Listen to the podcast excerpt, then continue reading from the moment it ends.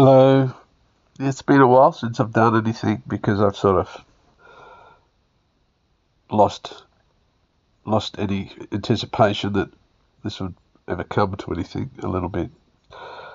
Uh, but you know, we'll keep going. We'll, we'll keep talking. We'll see how we go. All right. So, really, what we're talking about here is reality. Every philosopher, everyone, anywhere, has knowledge. They have that what they consider knowledge, and all this knowledge is is fundamentally premised. It's fundamentally premised on ontolo- ontologies. Ontologies is the nature of our existence. What or who do we exist as? Okay, so so the, the fundamental answers to this this question about the nature of our existence, it determines the authenticity of the knowledge that we possess.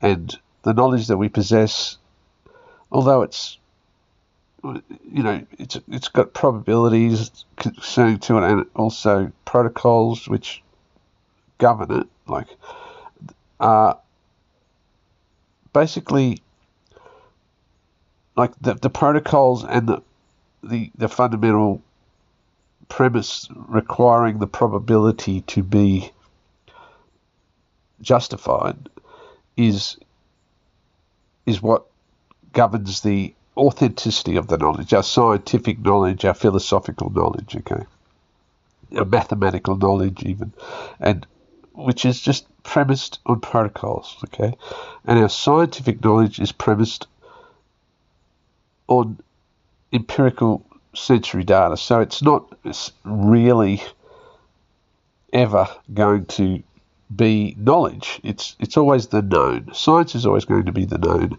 and we should know this. And science knows this, and this is what science calls things theories. Science is not interested in absolute truth, because science is about doubt. It's a, it's about applying a skeptical method, and skepticism is is a facet of thinking. It's it's one way we think, we can think. It's it's embracing a a doubt to doubt this, doubt that, and that is what science is. Okay, science is not based on faith. Now, faith, alternatively, is is still a very real part of of our mental reality. Okay, faith is is a naive sense that we, we, we don't understand this. We don't understand that naivety, faith, like is faith, but naivety is ultimately premised on this belief anything is possible. If if anything is possible, then you're allowed to be naive about anything, because there is no problem. There is there are probabilities, but just somehow these probabilities can be overcome. Somehow there's this ultimate freedom. Somehow there is this this true premise: anything is possible. Okay, now when we say anything is possible, anything is possible according to some rationalism, according to some sort of hierarchical system of which grants freedom and takes freedom away. And that to understand that situation, that that's an ethical drama, or it might just be a logical drama, or it might just be a scientific drama, whatever way we want to contextualize the problem, the issue that we have. Okay, so so what we, we're dealing with all the time is context. And and what what these contexts are, they're they're relating to our, ourselves, our our experience in this world. And and we don't only have this experience in the world, we have this experience of being a knower of the world which is known to us. And this is the distance between ourselves and the world, the environment. And between that distance, we apply knowledge. We have a mind. And now the mind is like a possession. Okay, it's a possession that we, we think is our brain or we think is some other thing that we have in our mind, or it could be this language, or it could be whatever. Okay, so so really, it's it's a matter of understanding the word mind to understand how the mind plays this this intermediate role between the world we we perceive with the senses and the knower of that world, which is a, a basic, fundamentally, infinitely regressing drama in both directions, in any direction, including the mind. So every way we look, we're regressing to an absolute. And an absolute is is is a is a sort of a, word. Uh, absolutes words are absolutes. Words are just the words we use when we say the world is material. Uh, the world is is physical. Okay, the world is is physical. The word is physical. The world is relative in the, in the in the sense that it can never. The word physical has this meaning that that's eliminative. Okay, it takes away its opposite when you when it's applied. So as you use a word, you you, you put a word in a reality. You say this is the nature of reality. The world is physical, and as you put that word in, you've got a mind that you're doing this with. Okay. now, a mind is by no means like something that you can ignore or something that you can, you know, you don't have to abide by. Mind is, is, is working off protocol, and the protocols are determining that you can't think this and you you can think that.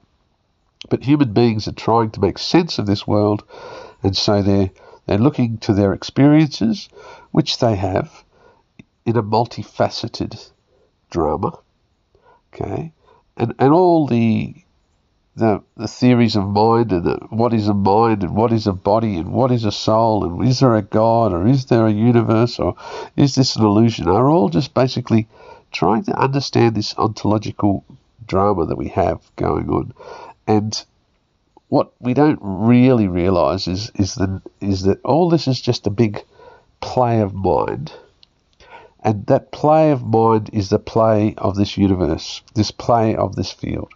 And this field is the substrate by which we, we're manifesting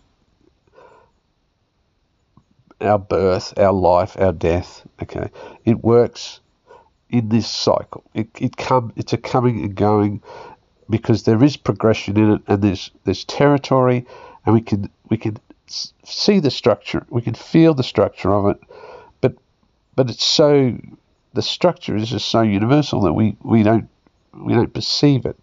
It's it's the structure of our life in its youth and its old age. It's the the progression of time, the past and the future, the the male and the female, okay, the, the soul and the body, or the God and the nature. All these words are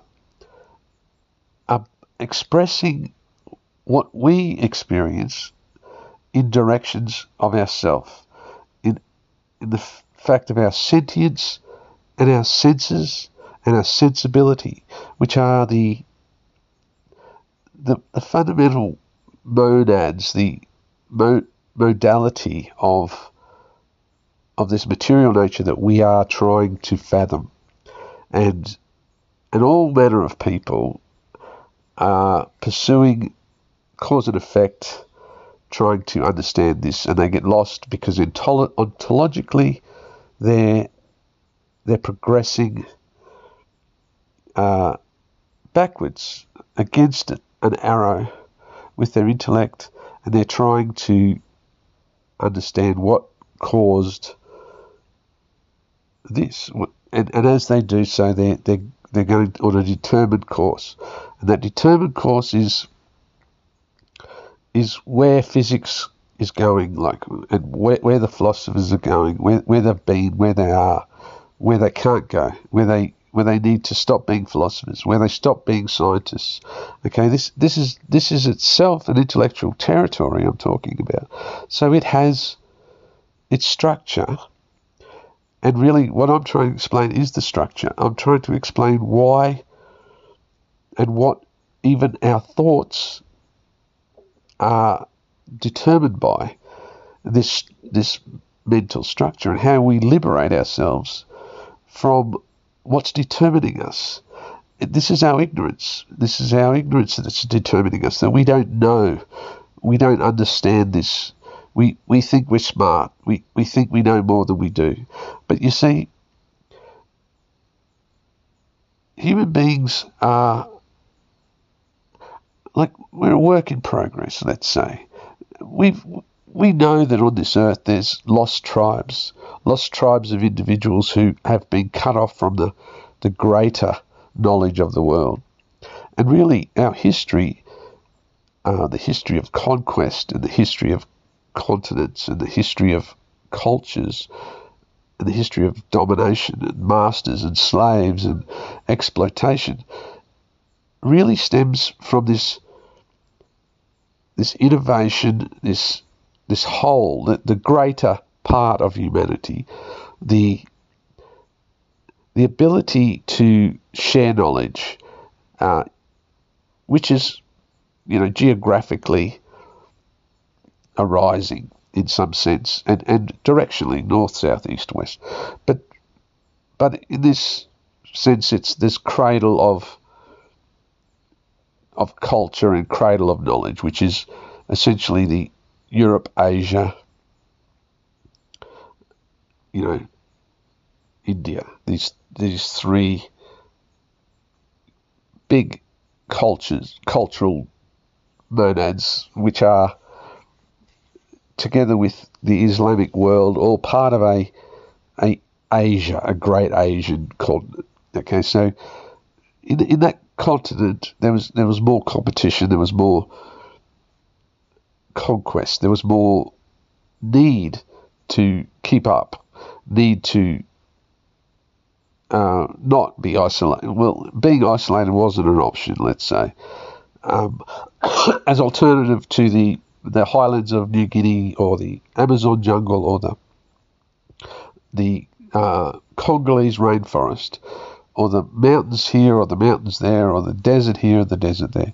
Okay, so so each um, human group really has its own sort of evolutionary cycle, and we can see that if if human beings are isolated, they they tend not to, you know, grow their knowledge because they don't need to. There's no there's no inspiration for a start. They can say, "Oh, look, that guy's got a a, a camera.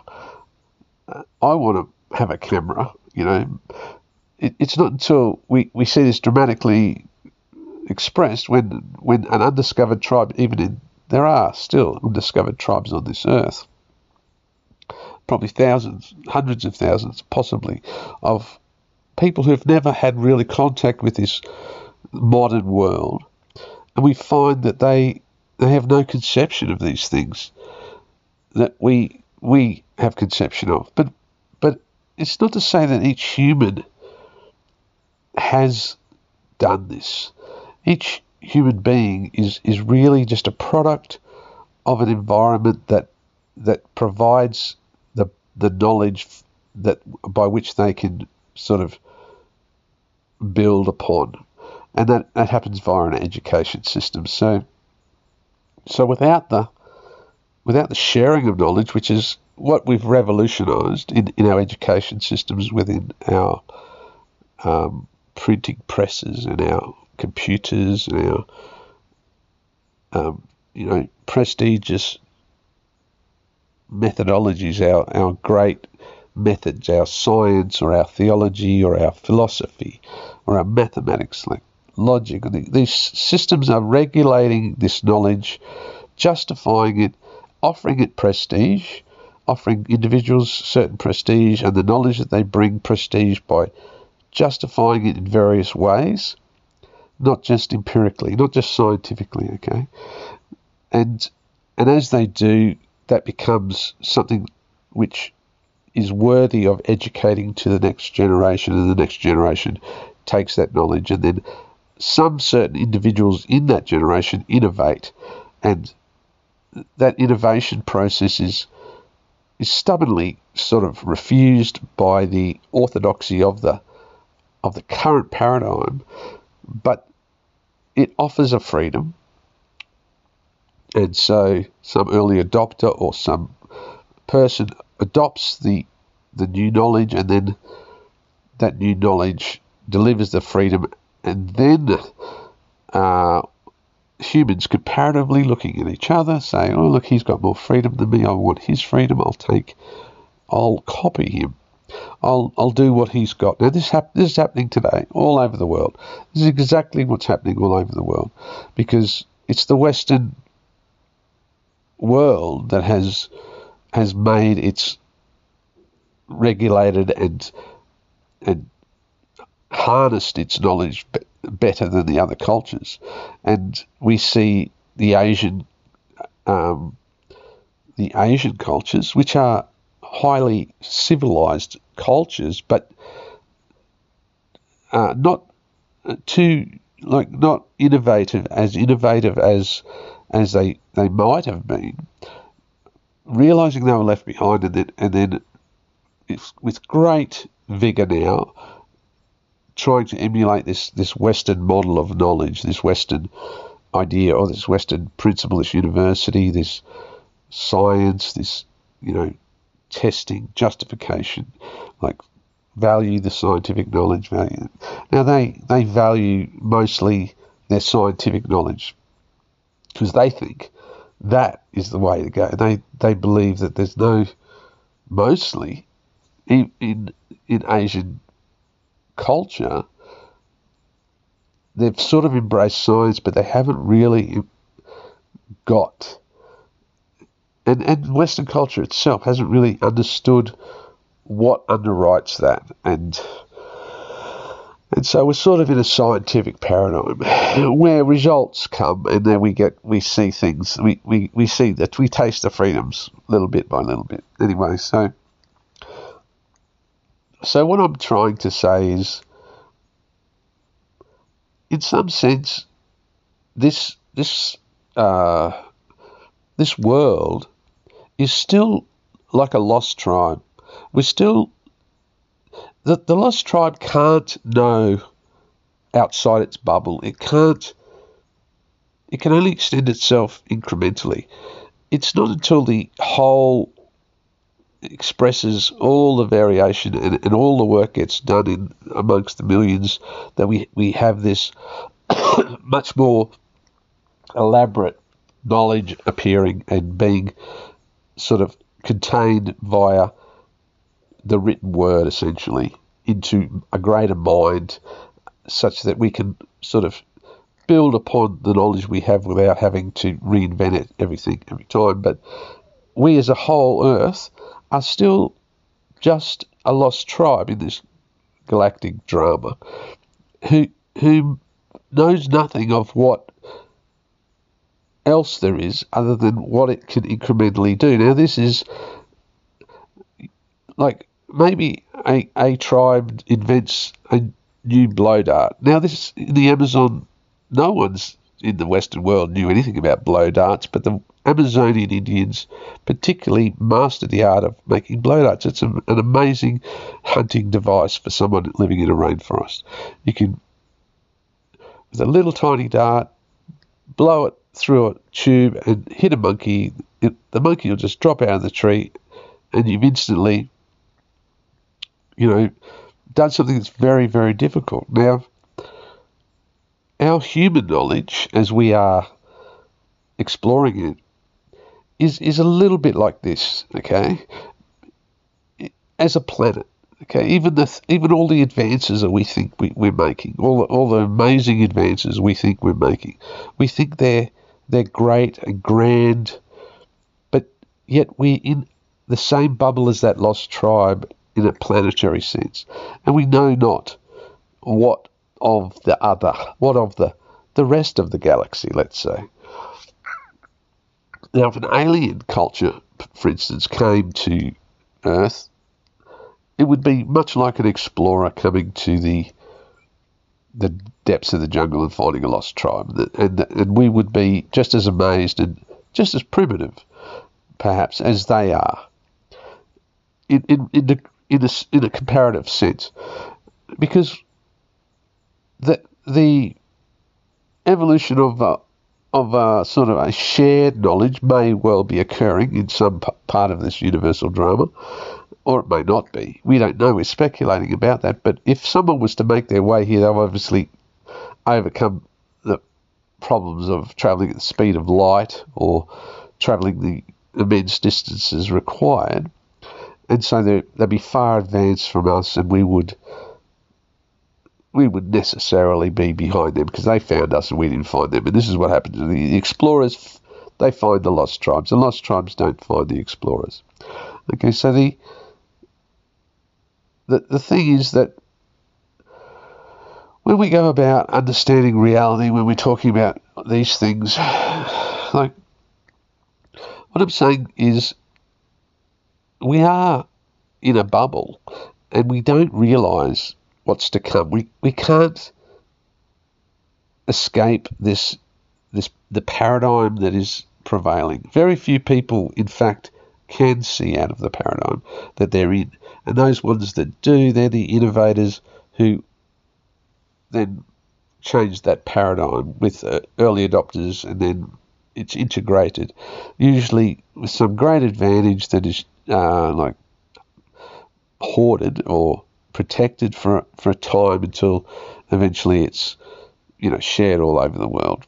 And this is what's happening even now, and it still happens with artificial intelligence or telephones or mobile phones or computers or uh, you know chip technologies, all this sort of thing.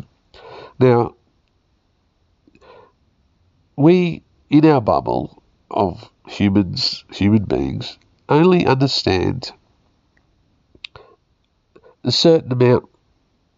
We, we, we sort of have a prediction, an incremental little prediction that we we make about the future, given what we know. Now, if you're in a tribe in the Amazon, you'd be you'd be making a prediction that, well, you know, like there's going to be new skirt, new grass skirt coming out. There's going to be better blow darts. There's going to be, you know, someone's going to come up with a with a better bow and arrow because that seems like what is going to come along. Okay, but but we don't necessarily.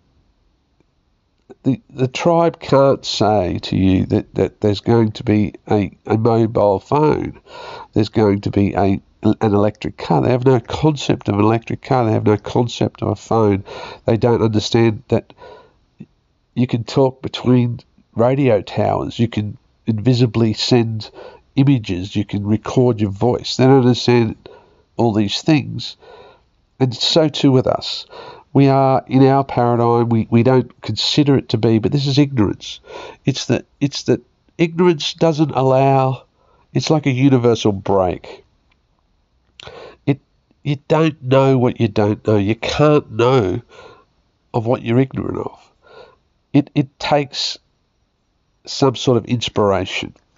And that inspiration is coming in a human sense just incrementally as various uh, genius or various inventor or various uh, like prodigy, whomever, and and religious personalities, okay, whom are geniuses and prodigies of of a higher order, of a different order, whom whom are displaying this great degree of freedom, which is much like the um, the pith helmeted explorer coming to the lost tribe and saying, "Look at me, I've got a knife, I've got a mirror." See, the the, the religious personality is, is like that. He he's a, he's exceptionally rare though. He's he's rare in the and, and not understood. He, he's beyond the conception of the mortal man, the the the, the mundane conceptions of humans generally. Okay, we can understand that we can understand that in in a sense of degrees of freedom, in an ethics, in an ethos, but yet we don't understand the whole universal drama that we're dealing with because what is reality? Is there a God? Is there a reality? What's the nature of this field? Okay? So so what I'm trying to say here is that I'm here with a pith helmet on because I'm coming with a with something that's come via this religious. It's like an alien knowledge. It's a it's a it's a it's a greater knowledge. It's a it's an innovation. Okay, it's purely innovative, but it's also ancient and it's also true and it's also justified. It's it's fitting in. It's becoming the science. It's becoming the philosophy. It's becoming the religion because it is. It's just authentic. It it, it fills all those those requirements.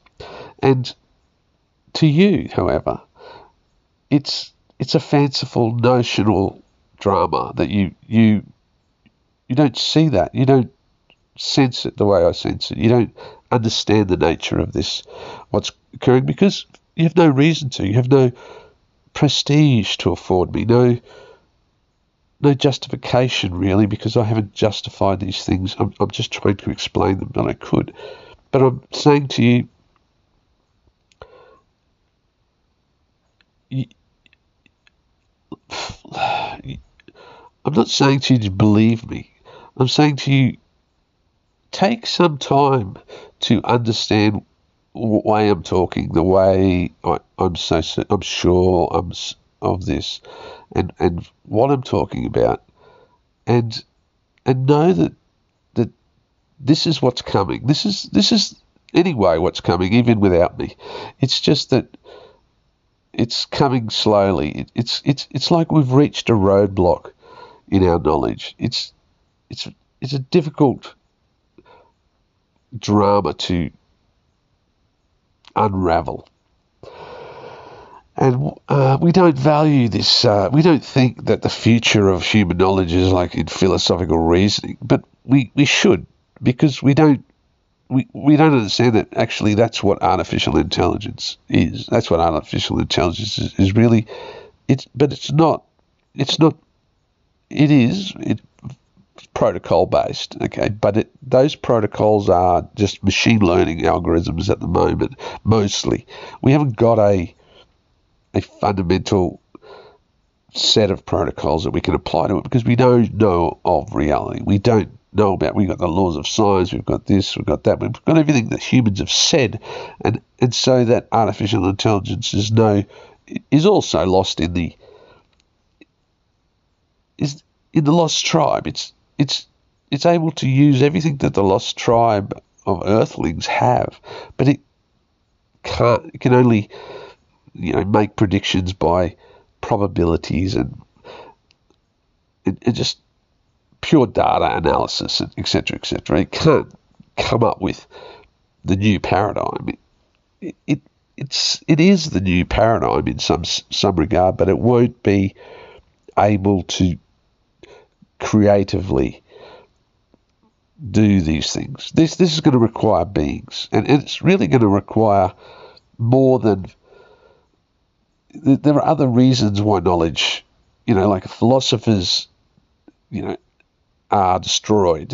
Philosophers are destroyed, you know, in long dramas, long cycles. Seekers of knowledge, you know. The seekers of knowledge, they gain their knowledge, they get the freedom, then what? It, becomes a question of what do you do? Now, if you're if you're bound into your your material desires, your your your worldly sense of the world as a, as a seeker of knowledge, you, you'll attain all the things you want. You'll get all the f- worldly freedom that you wish, but you, yet you won't necessarily have the restraint and the and the the the possessor of knowledge is is therefore bound to rise and fall, bound to be to destroy himself particularly well, but like very well. Like there's there's a hardly a better means of destroying yourself. Even though we, we value this knowledge so greatly, we think it's so wonderful, it's it's not in itself any sort of savior for us. We have to know this, otherwise, because this is exact. It's not just a, a, situation for one individual that we've got now, because it's the whole Earth, the whole planet, us. We are that seeker of knowledge. The earthlings are seeking the knowledge. They've gained the great knowledge. And they are so bound and so worldly and so desirous of material pleasures and so ignorant in some regard of spiritual reality that they're investing those freedoms. And those freedoms are investing and, and, and they're just essentially a predictive means of destroying ourselves. So, so this is why knowledge is a two-edged sword, and this is why it's difficult to generate a philosopher like me in some sense. Now, there's a reason why I'm here, because I was very close, very, very close, but still, I shouldn't be here. Okay, so this is sort of like an intervention. This is the Lord intervening to to just give me a little extra shot at it before the burden of all the because to even be a of knowledge, you still need this passion. And this passion is the problem. It's desire. Okay? It's, it's not as if desire is going to lead you to endless eternal, eternal freedom.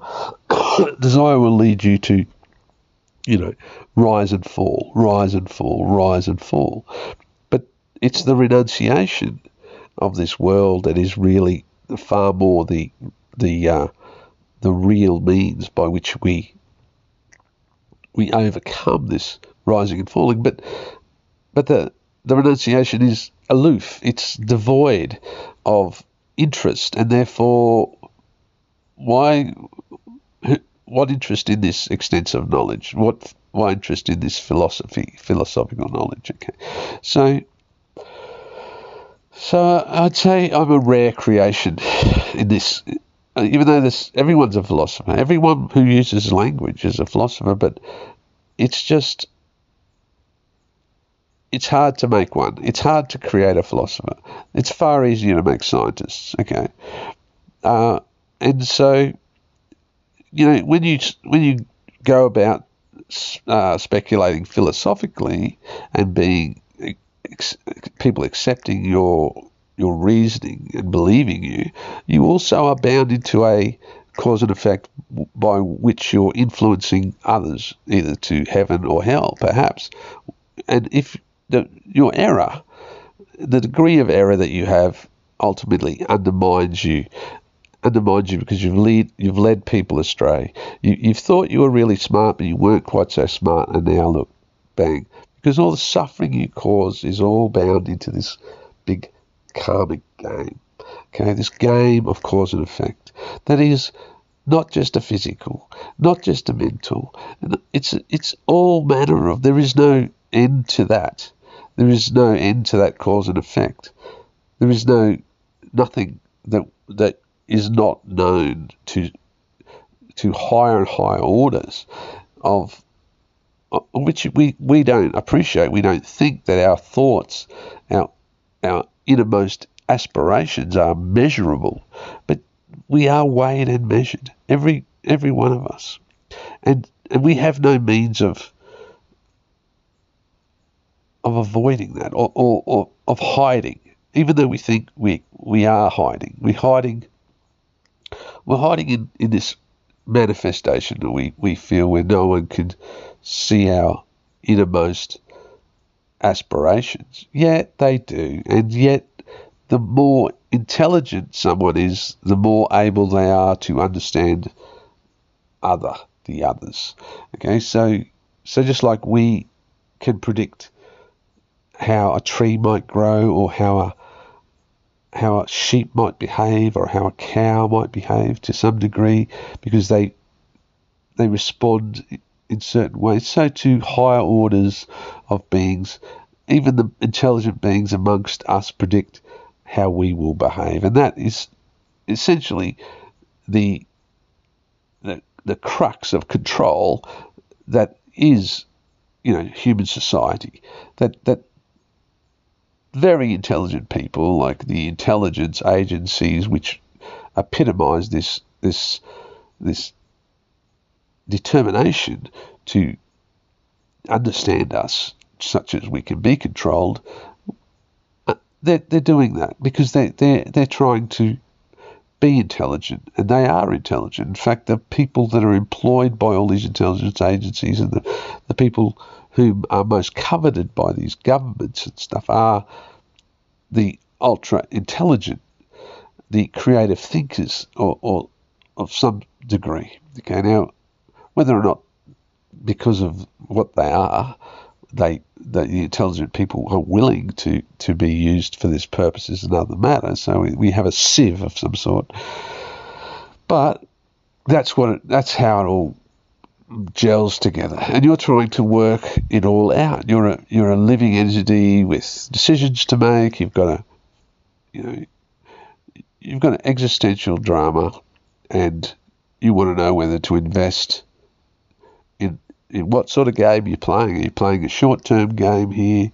Is it just a, a primitive, mundane, physical, brutal experience where, all is lost at the end of it? Or is it a an ongoing ethical drama, which is what the religions all tell us it is? Okay. Um, and so, so you have a, a concept of it and you're you're required to, and you will, and you do, we all do. We we make our decisions based on what how we conceive of cause and effect, how we conceive of the things we're doing and the and the reactions that they'll have, but we don't understand that. We don't really understand that, so we make we're making errors. Of course, we we, are failing to realise that things are measured, that, that we're the suffering we're causing. We, we, we're not paying close attention to that. And and even if we do pay close attention to that, we, we're still making errors because some of our solutions aren't necessarily as adequate as others. And we think we're really smart and we're not quite as smart as we, even religiously.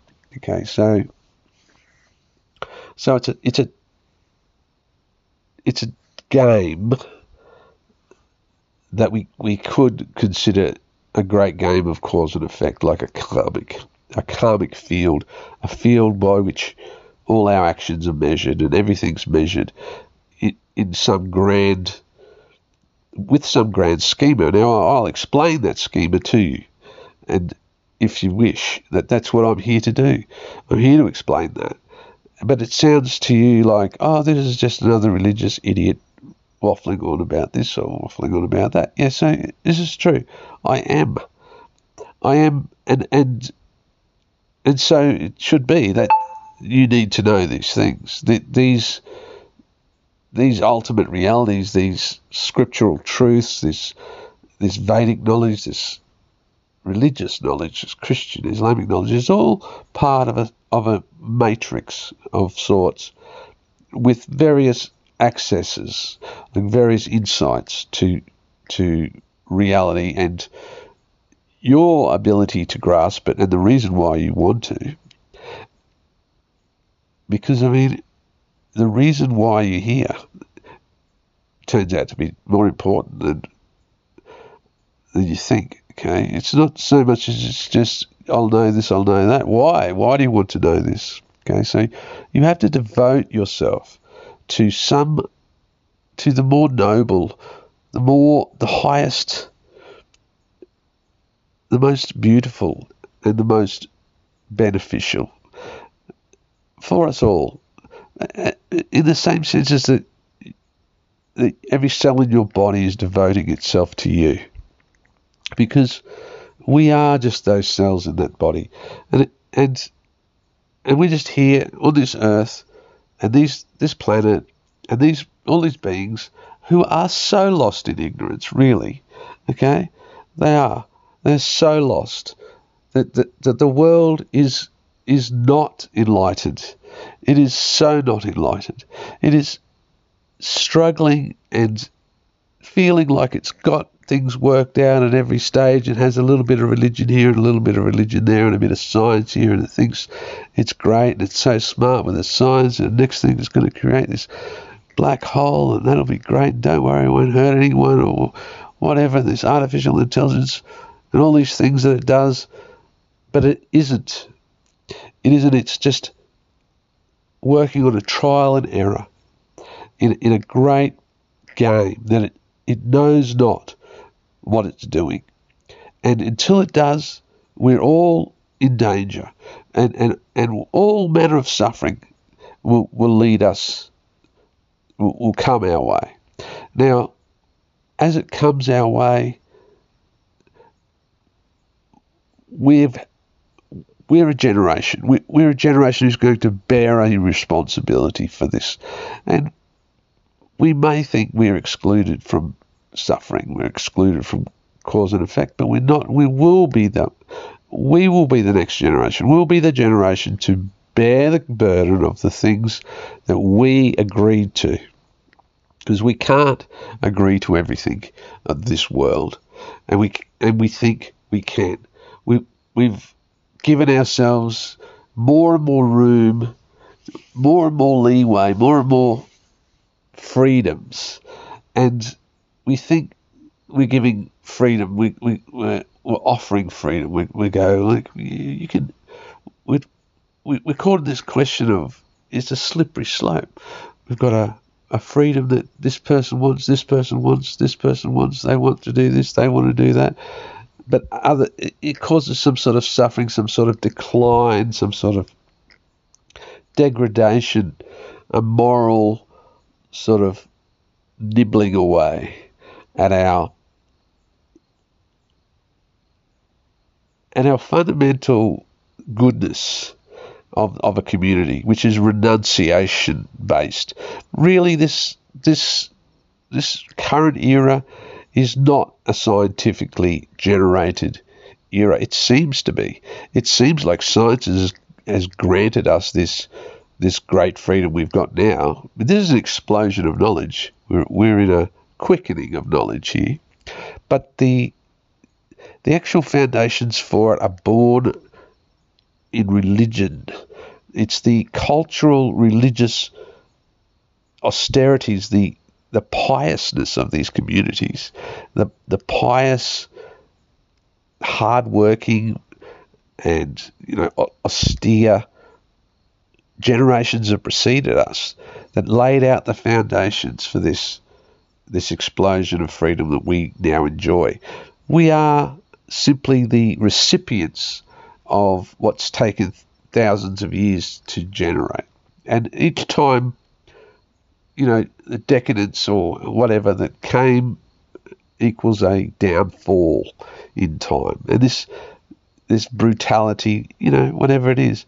So we are simply another cycle of that. Our cultures, whether they be brutal or decadent, they fall down via that means too.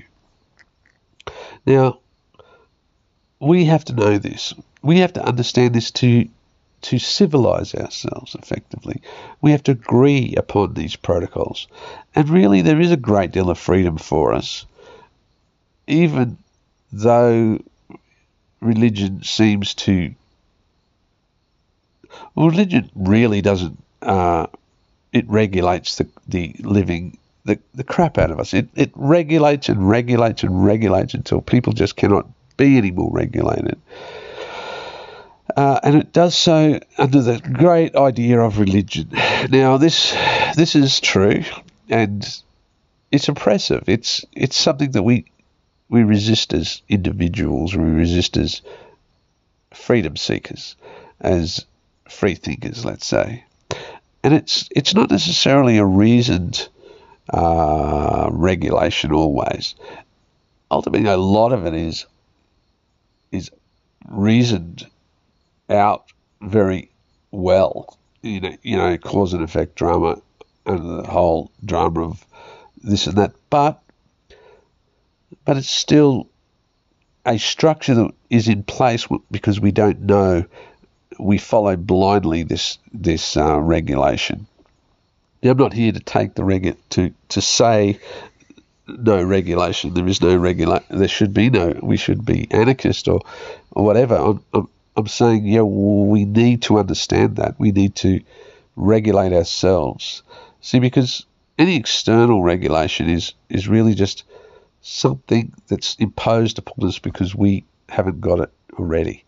We we can regulate ourselves, however, and and I am not, you know, super regulated myself. I'm not overly regulated. I'm I am a little bit okay, but but it it's not as if God's going, this is the rules and rah, rah, rah. The rule is love. The rule is just love. There's a reason for regulation. It's a it's a good reason. It's a it's a good goodness reason.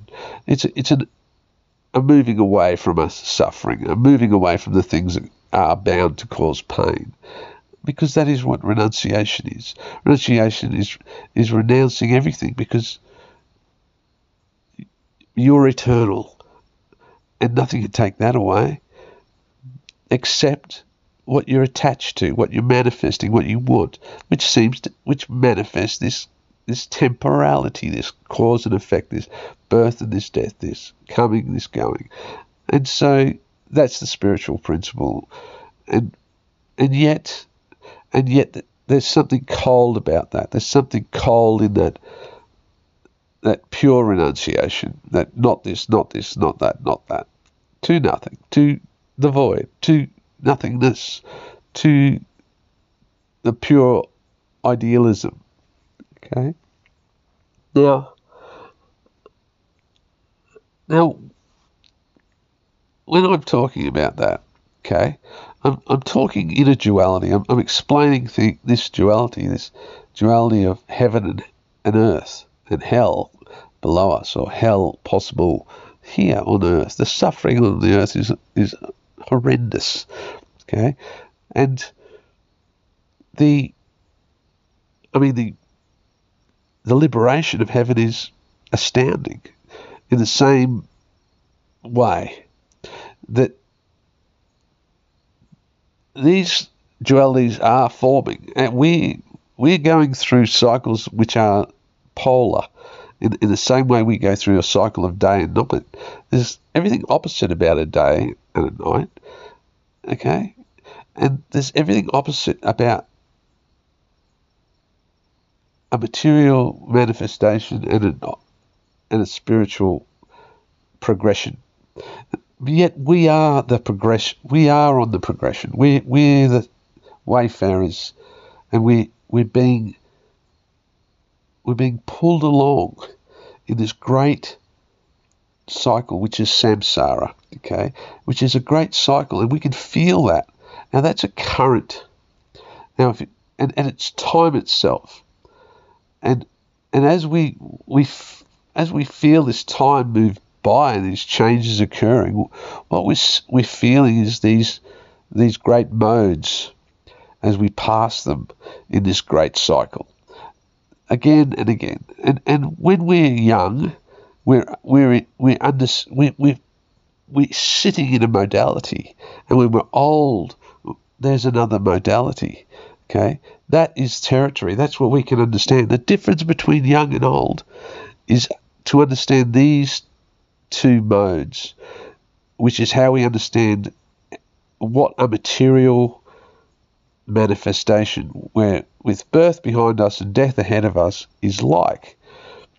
And it's that it's that drama and and the the structure of it, the fact that we can we, we know what it's like to be young, we know what it's like to be old, and we know where we are, somewhere in the middle of that always. We we're always in this moment with a certain degree of past and a certain degree of future with our for our body has a certain it comes with a future and it leaves with a past. Okay, so so we know what a youth is. We know how youth is. These the this is the this is this mode. To understand that mode is to understand passion, and we know what old age is. To understand that is to understand ignorance. It's to understand a red and a black. To understand these is to understand science and philosophy, if you like, because th- these modes are playing out geometrically. You see, because young is not old, they can't be the same. Yet they they they don't have anything separating them necessarily. See, they they have to somehow be part of a whole. So therefore, they make territory, and that territory makes a geometry because the the the the words themselves are rationally resisting each other, and that is what a geometry is. A geometry is two points that can't be the same point, and that if you if you're at one, you eliminate the other. If you're at the north, you eliminate the south. If you your head, you eliminate your feet, and and so to all these ideas, all these words we have, we hold them, we we understand them, we know them, we make sense with this. Okay, that is the fundamental. Uh, that's the that's the way we we we build some sort of sense of, of a geometry of mind because it is our mind that has already a geometry of of sense to it, such as hot can't be cold or top can't be bottom or left can't be right or male can't be female or etc such as that we we say one is not the other, and that is the essence of of of a mind. The logic of a mind, the mind is to say, if A, not not A. If and if if it is that, it can't be its opposite. And so we are finding ourselves within the this great cycle, which is in, in essence rational, which makes it extremely easy to understand because that is the only thing that we can understand with a mind. And and the fact that we can't understand it is is really just we just sort of think we're outsmarting ourselves all the time. We we we're lost in, in some sort of prestige that we, we afford something in some sort of disregard we we place to some other thing. And as we do that, depending on on what it is which we're affording our prestige to, we we tend to become you know, deluded by it because we are even then pursuing one thing at the expense of another. Right, so I've just talked for 52 minutes, but I'm just going to ex- explain to you that reality then. Reality is all the things people say, all the words they use to say about anything, is is some sense of this the same geometrical understanding, this ontological sense of what is the nature of my existence, is a question of a mind trying to put the pin in a geometry and say that's the truth there, bing. And when it does that, okay, because as it sort of says something, it's by the nature of language, which is sort of dramatic and extreme, it becomes this ideal thing that we've never really experienced other than a relative degree of hot or cold or soul or body.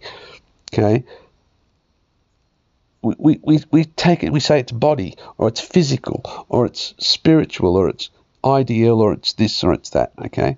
Now, as we do, we take away its ontological reality from its obverse. And as we do that, we we understand something this way. We're forced to understand this idealism naively. We, we're forced to move in this idealism with a naivety.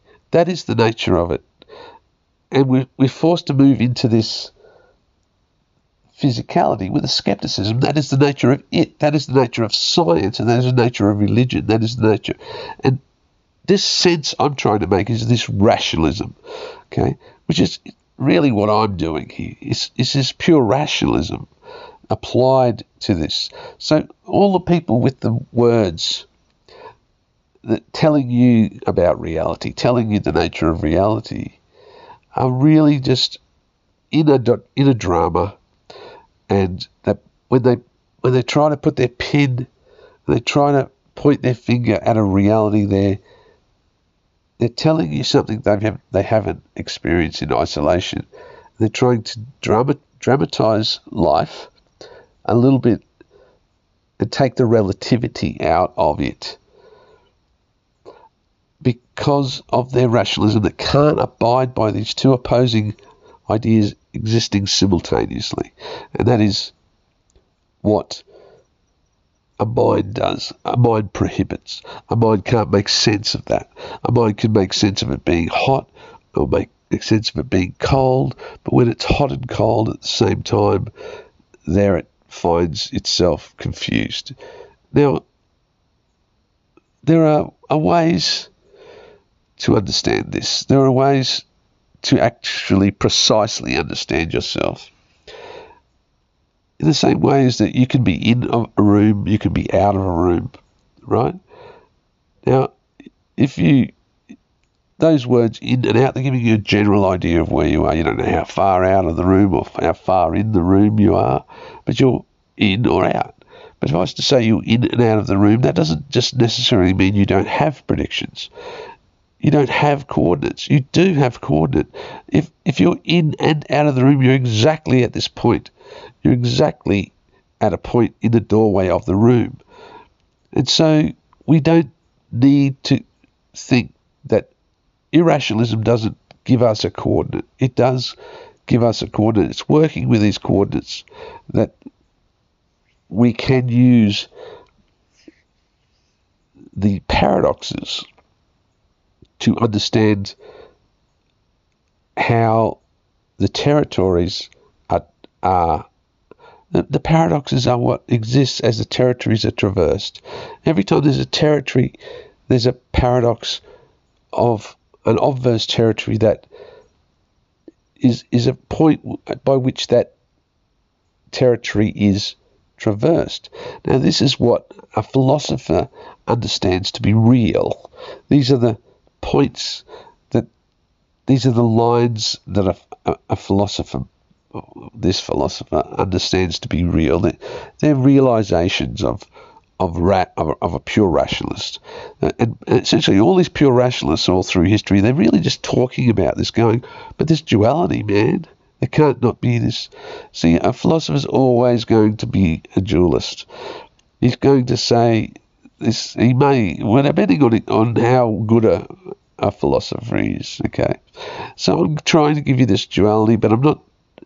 I'm not only a philosopher. See, I'm undescribable. I'm a, I'm a realist. I I can't fit into any of these word game names because I'm always bouncing them off against each other. I, I can't find a place to. I don't fit as a as a, even as a philosopher. Although that that's how I'm communicating to you. I'm just a realist. I'm in the middle of all this, trying as it would because you are in the middle of this. You this is where you are. This is what you're looking out upon now as you look in this direction, that direction, this earth, these conditions, this hot and cold, everything about you, it's all these. These are all just philosophers' lines colliding, and you're here at, at, at these intersecting lines. And, and every description of yourself is is that it's it's a part of where you're in a in a giant matrix, a, a, a field of knowledge bound by rationalism, bound by its foundationalism, that is is what how this field is contained somehow. However, you could contain something. You, you know, how do you contain the whole? How do you, how can you contain a mind? How do you contain possibility? That is what it is. To, that that whatever we think we can do, these obstacles these, this the absolute nature of this truth is, is beyond it. It's beyond even our our soul's journey, our